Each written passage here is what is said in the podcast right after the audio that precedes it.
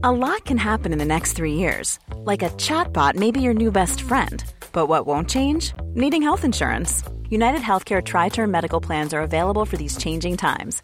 Underwritten by Golden Rule Insurance Company, they offer budget friendly, flexible coverage for people who are in between jobs or missed open enrollment. The plans last nearly three years in some states, with access to a nationwide network of doctors and hospitals. So, for whatever tomorrow brings, United Healthcare Tri Term Medical Plans may be for you. Learn more at uh1.com.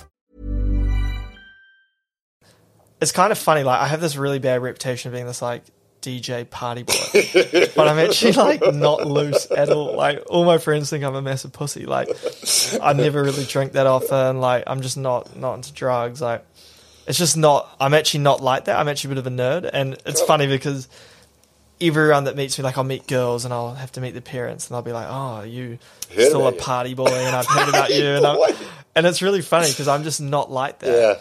But I think I just went through that phase on social media where I was like, I'm going to show all the fun bits, and Well, everyone, everyone, Everyone does. does it's a that. snapshot of people's. It's that top five percent of people's lives. yeah. But I think people just wanted to create this image of my head that made them feel better about themselves. Mm. Because I mean, even when I was a DJ, I was working at Jarden, which is like a you know the top brokering share brokering company in you know, New Zealand. What, what did you study at uni? I did finance, international business, Right. and property. Well, I was working like seven till eight, Right. like every day, like crazy hours, you know. And then I'd DJ like on Saturday nights, or I'd do a tour, or and so that was the thing was like, you know, I topped classes at uni, like I studied really hard, like tried to be straight A, but I just never. To me, when you're 21, I'm like, who cares about that?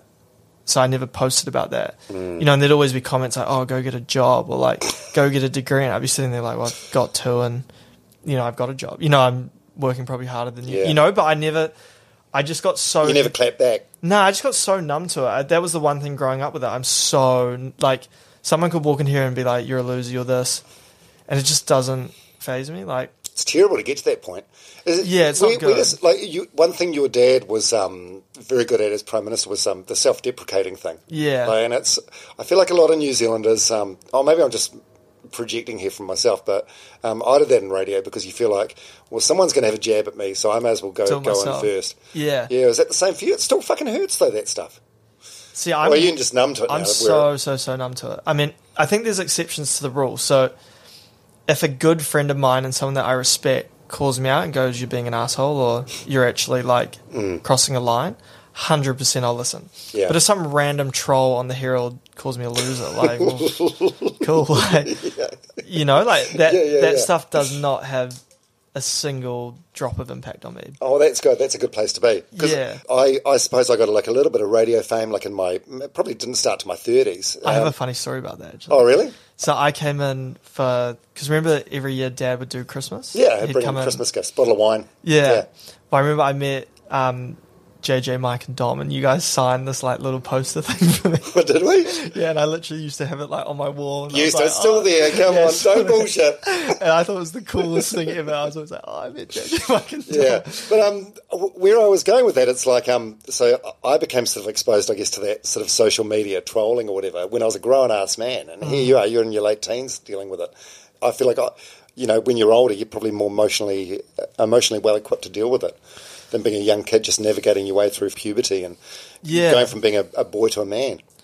And that's where I think what I was touching on earlier, where I say like I feel like my upbringing was complicated. I'm not sitting here saying it was harder than anyone else's. I just think it was really different. I mean, there's not many people that go through it. I couldn't talk to anyone and be like, "Oh, how do I deal with getting abused hmm. by 50 year old men on Facebook?" Like, you know, like you know, I'd be getting like literal death threats regularly, and like, so it was just it was It's unbelievable. So with um, the death threats, it's like um, what what do you do with that? You just hand it to the cops in the camper van in your driveway, and um, or do you just sort of laugh it off? Or Um, I mean, most of them are probably loonies, but it's not something that you, you know you can't make jokes like that. Well, they it is a joke. they track all that, Right. and if someone threatened anyone in our family, it would get sorted very very quick. Like they they do take that stuff Yeah, seriously, and that you know now there's laws in place that you can go to prison, you know, for that. So they would pretty quickly, pardon me, like work out who said it, where it's coming from, and you know, as you said, sometimes it would just be a drunk kid that said it, you know, and they'd very quickly apologize and kind of take it down. But then, yeah, there were some people where it wasn't a joke, Mm. um, and obviously that got dealt with in different ways. But yeah, I mean, every every threat would get assessed like differently. Hey, it's Paige DeSorbo from Giggly Squad. High quality fashion without the price tag. Say hello to Quince. I'm snagging high end essentials like cozy cashmere sweaters, sleek leather jackets, fine jewelry, and so much more. With Quince being 50 to 80% less than similar brands. And they partner with factories that prioritize safe, ethical, and responsible manufacturing. I love that. Luxury quality within reach. Go to quince.com slash style to get free shipping and 365 day returns on your next order. Quince.com slash style. Hold up. What was that? Boring. No flavor. That was as bad as those leftovers you ate all week. Keke Palmer here, and it's time to say hello to something fresh and guilt-free. Hello Fresh. Jazz up dinner with pecan-crusted chicken or garlic butter shrimp scampi. Now that's music to my mouth. Hello Fresh. Let's get this dinner party started. Discover all the delicious possibilities at hellofresh.com. Mom deserves the best, and there's no better place to shop for Mother's Day than Whole Foods Market. They're your destination for unbeatable savings, from premium gifts to show-stopping flowers and irresistible desserts. Start by saving 33% with Prime on all body care and candles. Then get a 15-stem bunch of tulips for just $9.99 each with Prime. Round out Mom's menu with festive rosé, irresistible berry chantilly cake, and more special treats. Come celebrate Mother's Day at Whole Foods Market.